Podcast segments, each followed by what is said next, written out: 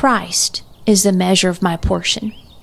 I am in Him, invented and defined in Him.